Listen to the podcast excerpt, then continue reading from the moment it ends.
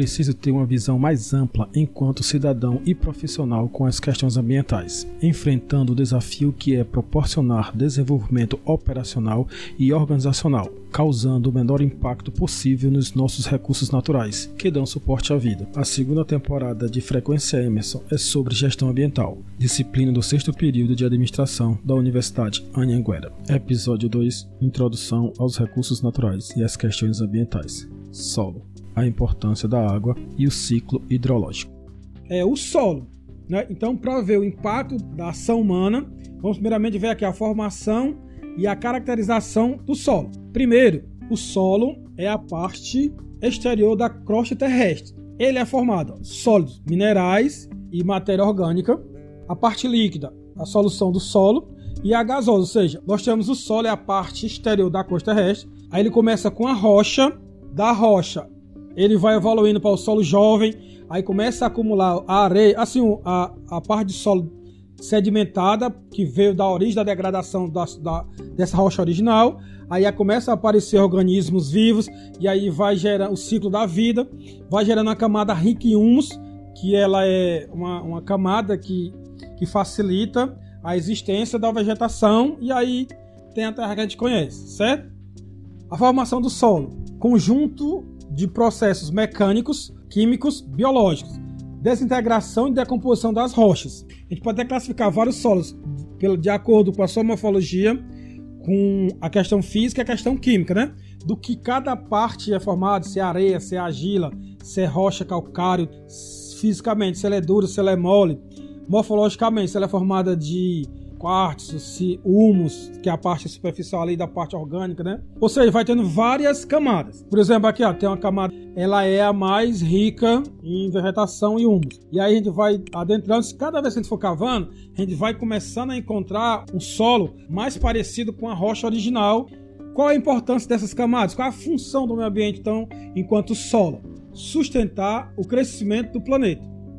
Determinar o destino da água na superfície da terra, a função do solo. Então, no caso, né? Realizar a reciclagem de nutrientes, ser o habitat para diversos organismos, inclusive o homem. Fornecer material, areia, argila, madeira para construção. E aí nós vamos aqui muito rapidamente só entender que o solo ele é formado pelas rochas e aí tem a apropriação do vento, da, da água, ela vai, ele vai se degradando e vai se transformando em outros tipos de solo e aí vai formando camadas. A função básica do solo, que a gente pode levar em consideração, segundo o Coelho aqui, os seus colaboradores, é sustentar o crescimento das plantas, determinar o destino da água, da superfície, realizar a reciclagem de nutrientes, ser o habitat dos organismos vivos e fornecer material. E quais são os principais impactos e degradação do solo? A degradação do solo ocorre quando sua capacidade produtiva é reduzida a zero. Ou seja, quando a gente fala em degradação do solo, mas se a gente pensar aqui de uma forma econômica, é quando a sua capacidade produ produtiva chega a zero. Ou seja, não, não, se, não adianta mais plantar lá. Não dá para gerar nada de bom de lá, né? Então, essa degradação por diversas atividades climáticas e do homem. As ações antrópicas, ou seja, realizadas pelos homens, a gente pode dizer quais são é a monocultura, ou seja, plantar sempre a mesma coisa numa determinada região faz com que o solo vá se degradando e chegar a um ponto que ele não produza mais nada. Outra questão, desmatamento. A vegetação protege o solo. Sem a vegetação, ele está exposto a todas as intempéries e aí ele vai se degradando até o ponto de ficar também pobre, ao ponto de não produzir nada. As queimadas também, que destrói toda a camada orgânica, né, os nutrientes, mineração, que vai destruir, vai remexer tudo, a poluição em si, que vai até é, contaminar o que se for feito lá, e o uso descontrolado de, agrotóxicos. São as ações antrópicas, ou seja, realizadas pelo homem, que impactam negativamente no solo, ou seja, a degradação do solo ao ponto de ele ser improdutivo. Essas ações geram que resultados? Erosão, contaminação, desertificação. Que é a erosão?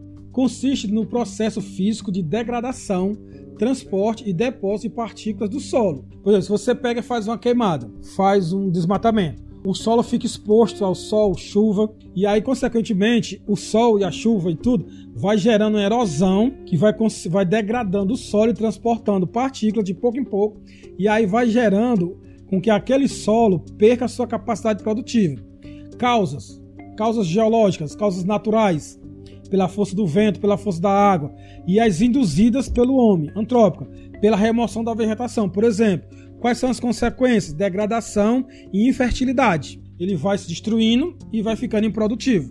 Toda a água corre para o mar e antes de chegar no mar vai formando os rios, né? Então, se você vai degradando o solo, vai levando partículas, essas partículas vão junto com a água e vão chegar nos rios e aí vão impactar também soterrando os rios perda de nutrientes essenciais. Isso é basicamente as consequências do mau uso do solo. Contaminação é causada por agentes de origem natural produzidos pelo homem. Acelera a poluição ambiental, né? Quais são as produzidas pelo homem? A agricultura, de novo, ele pode contaminar o solo, depósito de lixo, mineração, porque tem uns componentes químicos lá para fazer a mineração, resíduos industriais e esgoto. Basicamente, são essas ações do homem que contaminam o solo. E aí, qual é a consequência? Fonte de materiais pesados e não biodegradáveis. Por exemplo, baterias, óleos, lubrificantes, o plástico. Nem enxerga mais o solo de tanta poluição, de tanta contaminação que os, os lixões, por exemplo, conseguem fazer, né? A contaminação do solo vai gerar o quê? A água, ela vem precipitado, chove. Quando ela cai, antes de atingir o solo, ela, cai, ela atinge essa camada de poluição, que ela se contamina. Ela escorre para o rio, contamina as águas dos rios. Ela é absorvida pela terra e vai junto à contaminação, contamina os lençóis freáticos, ou seja, é um ciclo de destruição. Você contamina o solo, o solo contamina a água e a água ali contamina e aí todo mundo fica contaminado. Então aí novamente precisa de uma reflexão para se trabalhar de uma forma sustentável e aí a importância da gestão ambiental e do direito ambiental, porque ninguém faz nada se não tiver consequências dos seus maus atos a gente falou da atmosfera e agora demos aquela geralzona pelo solo. No solo, então, resumidamente, ó, o solo ele é a base, literalmente, que sustenta a vida. Ele também direciona a água. E se você polui o solo, você basicamente polui a água. Então é um ciclo que você tem. Se você polui a atmosfera, polui o solo e vai chegar lá na água, estamos caminhando para ver os três pilares importantes aqui da nossa história: a atmosfera, que a gente já viu, vimos aí o solo, a importância dele, as funções dele e os impactos das ações humanas negativas nele. E agora a gente vai ver o que? A importância da água e o seu ciclo hidrológico. Ó, isso tudo aí, ó, só para a gente poder entrar na gestão ambiental, só para a gente rever os conceitos básicos para se entender a importância da gestão ambiental e o direito ambiental. Mas vamos fechar aqui essa parte geológica aqui. O ciclo hidrológico, ou seja, o ciclo da água, né? A água é o elemento imprescindível para a existência da vida na Terra. Isso é indiscutível, né? Desde a primeira série eu acho que se fala isso. As professoras. Então, ó, presença em inúmeras atividades. Ou seja, quase que tudo que o ser humano faz, ou mesmo ou para se preparar para fazer, ele vai usar água de algum jeito. O próprio, o próprio indivíduo né, é formado, mais de 70% do corpo dele é formado por líquido, é líquido. Então veja, a água pode-se dizer que, direto ou indiretamente, ela é o que garante a vida como a gente conhece. E o componente principal de todos, para todos os seres vivos, do consumo e recreação. Ou seja, se você for pensar em consumir para beber, para fazer os alimentos, precisa de água. Da recreação, da diversão que o ser humano executa, tem a água envolvida. Ou seja, na merenda, ou seja, para você se arrumar para ir, ou para brincar lá na água, na praia, no rio, nos parques aquáticos, precisa de água a agricultura e a pecuária, que é a base da alimentação, ela é totalmente dependente da água. Inclusive, mais, muito, muito, muito da, do, da água consumida no Brasil, ela está nessa área aí, né? Na agricultura e pecuária, e na indústria, e no comércio. A indústria dependente totalmente da água. O comércio, né? Navegação, ninguém nem fala. E a geração de energia, a busca por energia menos impactante, nós, no nosso caso aqui, a nossa matriz energética basicamente é bem dependente da hidrelétrica, né? Depende também da água. E aí, só para vocês entenderem, ah, se não entenderem ainda, a importância da água. A água, ela é cerca de 70% da superfície da Terra. Só que veja bem, 97% dessa água, ela é salgada. Então sobra 3% de água que não é salgada, água doce. Esses 3% de água doce desses 3%, 2,5% está nas geleiras. Então, ó, só meio por cento é que a gente tem um acesso mais fácil. E aí deve ser esse acesso tão não tão fácil. fácil você pensar que toda água que existe vem pela torneira. Mas para essa água chegar na sua torneira, ela normalmente vem de rios. E aí vamos ver aqui onde é que a água se encontra. Mas só para vocês pegarem a ideia, ó, desses, meio por cento, toda a água que existe no planeta, 13%, ó, o Brasil possui 13% de toda a água doce disponível no planeta. Olha aí. Aí vamos pensar desse mundaréu de água, a gente só tem acesso, ou está disponível, meio por cento. Desse meio por cento, 13% está localizado aqui no Brasil. E desses 13%, 81% está concentrado na bacia amazônica. Agora dá para a gente notar então por que é que se debate tanto essa questão da Amazônia pelo mundo. Mas veja, por que é que todo mundo está com esse cuidado todo no, na Amazônia? Se a água é a garantia da vida, 13% de toda a água disponível está no Brasil, e desses 13%, 81% está na Amazônia, não é? Sem falar na vegetação, na fauna e na flora, né? Só por aí vocês tiram a importância dessa região para o mundo e para a vida. Para entender melhor ainda, vamos ver aqui o ciclo hidrológico. O ciclo hidrológico seria então como é que a água existe. Porque diz assim: a água vai se acabar no mundo. E aí sempre a gente vê desde a quarta série que a água ela tem um ciclo. A água que a gente usa, é a mesma água de sempre. Quando a gente fala nessa água que vai deixar de existir, não é que a água vai acabar? Vai evaporar e não vai voltar. Quando a gente fala é a água doce potável, usável. E aí vem aquela questão: se você polui a atmosfera e a água no seu ciclo ela passa pela atmosfera, se a atmosfera está poluída, quando ela voltar, ela vai trazer parte desses poluentes da atmosfera. Se a água, quando ela volta, ela volta para o solo, se o solo está poluído, ela vai também se envolver com essa poluição do solo. E também se você poluir diretamente a água. Então é uma busca mesmo, é um suicídio. Você poluir todas as três áreas que garantem a existência, ou seja, atmosfera, solo e água. Aí você não contente em poluir diretamente a água, você polui a atmosfera e polui o solo e polui a água. Nesse sentido, vai chegar uma hora que não vai ter mais água doce disponível e potável. Vai ser muito caro, talvez economicamente inviável, preparar essa água para o consumo. Quando se fala que não vai ter mais água, não é que ela vai deixar de existir, ela vai deixar de ser consumível da facilidade que se tem. Nós vamos ver aqui o ciclo da água. Ela evapora, aí formam as nuvens, né?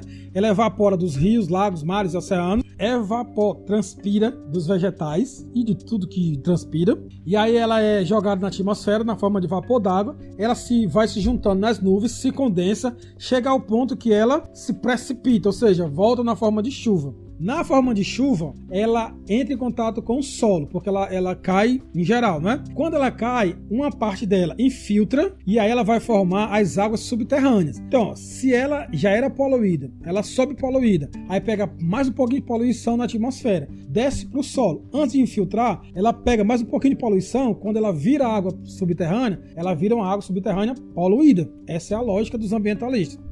E além disso, tem aquela parte de água que escorre e volta para os lagos, rios, mares e oceanos, que formam os rios, né? Rios. E aí, se ela já vai poluída, chega no rio mais poluído, então veja bem, o ciclo de poluição é uma coisa meio complicada. Mas o que a gente está vendo aqui não é a poluição, é o ciclo. Então veja bem, ela evapora, evapora, transpira, forma as nuvens, as nuvens se condensam ao ponto de voltar na forma de chuva. Essa chuva vai irriga toda a terra aí onde ela cai, parte entra para o solo, é absorvido pelas pelas rachaduras, pelas, pelos espaços vazios né, que tem no solo, formando os lençóis freáticos, as águas subterrâneas e parte e volta para os rios, lagos, mares e oceanos. E aí nós temos toda essa história da água. Quais são as principais ameaças, então, para a preservação da água, já que eu falei que se está poluindo tudo? Primeiro, a água da chuva escorre, aí tem o escoamento superficial e a infiltração no solo, absorção de plantas e filtração, ou seja, Nesse processo aí, as plantas também, usando suas raízes, absorvem água para ela. E aí, veja bem, boa parte da água, a, da, planta, ela precisa de água, né? E se a agricultura basicamente é cultivar planta, então boa parte da água que a gente disponibiliza vai para a agricultura e é absorvida pelas plantas para gerar o alimento para todo mundo. Parte dela vai para os lençóis freáticos. Os lençóis freáticos é aquela camada que ela está abaixo da terra, mas ela tem é, de fácil acesso. E tem os aquíferos subterrâneos que já estão após uma camada impermeável. Ou seja, quando você faz um poço, uma cacimba, você vai estar entrando em contato com os lençóis freáticos. Para fazer aquela história de poço profundo ou muito profundo, você tem que ter uma camada mais profunda ainda. Só que quando você faz esses poços, você está entrando em contato com essas águas, águas mais profundas. É como uma ferida. Se está aberto, esse, esse lugar, esse canal que você está usando para tirar a água, para ter acesso à água, também pode ser um canal de contaminação. Por isso a importância da gestão dos recursos hídricos. Quais são as ameaças? Então, a qualidade da água está intimamente associada à qualidade do solo. Se você tem um solo poluído, dificilmente você não vai ter uma água poluída. Até porque uma das funções do solo é filtrar as impurezas da água, né? Mas se ele próprio já está todo poluído, como é que ele vai agir? Mas quais são as principais ameaças então? São lixões, que são aquele acúmulo de lixo jogado aleatoriamente, sem nenhum tratamento, aterros mal operados, que gera aquele chorume e tal, acidentes ambientais com derramamento, presidente de cidade tem vários exemplos aí, né? Efluentes e resíduos em atividades industriais, é aquela questão que a indústria não trata os seus rejeitos, joga diretamente na natureza sem nenhum tratamento, aí polui ali a sua parte e aí polui todo o seu ecossistema. Uso incorreto de agrotóxicos fertilizantes, se você não usar de uma forma correta, vai gerar um resíduo que vai ficar no solo e vai chegar nos lençóis freáticos e a contaminação de portos artesianos. Como eu falei, é um ponto de acesso, mas também é um ponto de poluição da água. Águas superficiais, a gente pode ver o exemplo, qualquer lago, lagoa que a gente possa andar, vai ter lá cheio de garrafa PET, cheio de saco, e a gente vê muitos exemplos aí na televisão e tudo, que tem tanto lixo no oceano que formam ilhas que dá até para andar em cima de tanto lixo. E a gente andando na rua, nas praças, tem cidade ainda que nem tem esgoto, o esgoto é a céu aberto e tudo que corre, corre para os rios e os rios correm para o mar, né? Então você vai poluindo o solo, que vai poluindo a água superficial e elas vão se encontrando e vai sendo poluído tudo. Um exemplo que a gente pode dar aqui, ó, a mancha de poluição do rio Tietê avança e atinge 163 quilômetros, maior extensão em seis anos. Isso é um exemplo, mas o foco é, é então é o que? Na preservação. Como? Combater o desmatamento, que a própria camada de vegetação já é a primeira defesa, né? Até tanto pela questão da poluição de contaminantes, mas pela própria erosão, né? Sem a camada protetora do solo, o solo vira um problema para os rios.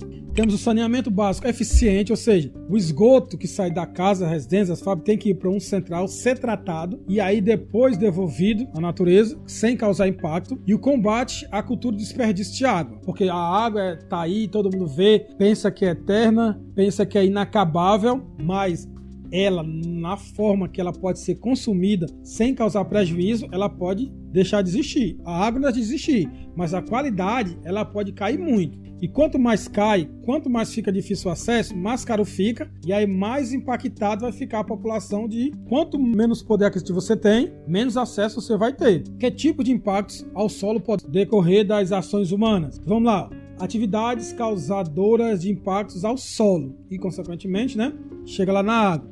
A agricultura, ela impacta negativamente o solo. Mineração e o garimpo, né, que destrói todo o terreno. A urbanização, desde a questão da construção de casas, aí você vai precisar pegar material da natureza para construir as casas. Essa questão do asfalto que impermeabiliza o solo, isso faz muito mal inclusive para a própria cidade, que ela fica bem mais quente, né? Atividades industriais, a atividade industrial por si só ela já é impactante. E se, ela não, e se os seus efluentes não forem tratados, aí é que fica problemático. Depois temos os depósitos irregulares de resíduos, que é os lixões, os aterros maltratados. Os cemitérios eles têm que ser bem tratados, porque o corpo lá que fica vira, o corpo vai apodrecer como qualquer outro organismo vivo, né? E vai gerar aquele, aquela, aquele mel lá escuro que vai poluir tudo. A existência do ser humano, uma sociedade ali, ela gera todos esses impactos negativos. E aí se um ser humano gera, ele também deveria focar em tecnologias para que esses impactos fossem diminuídos ou até resolvidos. E o que é que eles causam, né? Erosão, esgotamento, salinização, compactação, impermeabilização, contaminação. Então veja bem, tudo isso a gente chegou aonde? A constituição do contexto ambiental da atmosfera, focando na questão que a ação humana é ela polui a atmosfera. Aí essa atmosfera ela pode ficar agredindo tanto só o meio ambiente, impactando a vegetação e tudo, como também pode agredir a capacidade do ser humano viver naquela região com os gases poluentes. Depois nós vimos a questão do solo em si, a importância do solo como base para tudo, inclusive para determinar os caminhos do ser, da água. E aí, de novo, a gente focou que o ser humano polui bastante o solo. Depois nós vimos aqui o terceiro fator muito importante, que é a água, que é essencial para a vida. E aí nós vimos que todas as ações humanas, se você tivesse consciência e fosse um grupo pequeno, ainda assim causa impacto. Mas esse impacto talvez a natureza conseguisse lidar. Mas com o aumento da população e a era da industrialização, a, a capacidade de poluir do ser humano foi aumentada tão grande que se enxerga que ao redor da sociedade que a gente vive, a natureza não consegue se reorganizar na mesma velocidade que o homem consegue poluir. Então, como ele polui e ele é um ser pensante, ele também tem que ter, tomar consciência que é ele, enquanto parte da, desse sistema, tem também contribuir para que esse problema, que ele é um dos causadores, também se resolva para o próprio bem dele. Porque uma hora vai ficar tão impactante que não vai dar mais para o ser humano viver. Aí, quando a própria sujeira do ser humano acabar com o ser humano, eu acredito que a Terra se recupere, né? É como se o ser humano é que fosse o problema. Então, a gente tem que refletir sobre isso. Então, recapitulando, o que, é que a gente era para ter visto aí? O que é a atmosfera, sua composição e formação, a gente viu, né? A camada e a importância, o efeito estufa, o aquecimento global, poluição atmosférica, a formação e composição do solo, funções do solo, principais ameaças à degradação do solo, importância da água e a ameaça à preservação da água. Então esse aí foi o primeiro momento. Frequência Emerson, uma temporada sobre gestão ambiental. No episódio 3, Introdução à legislação ambiental.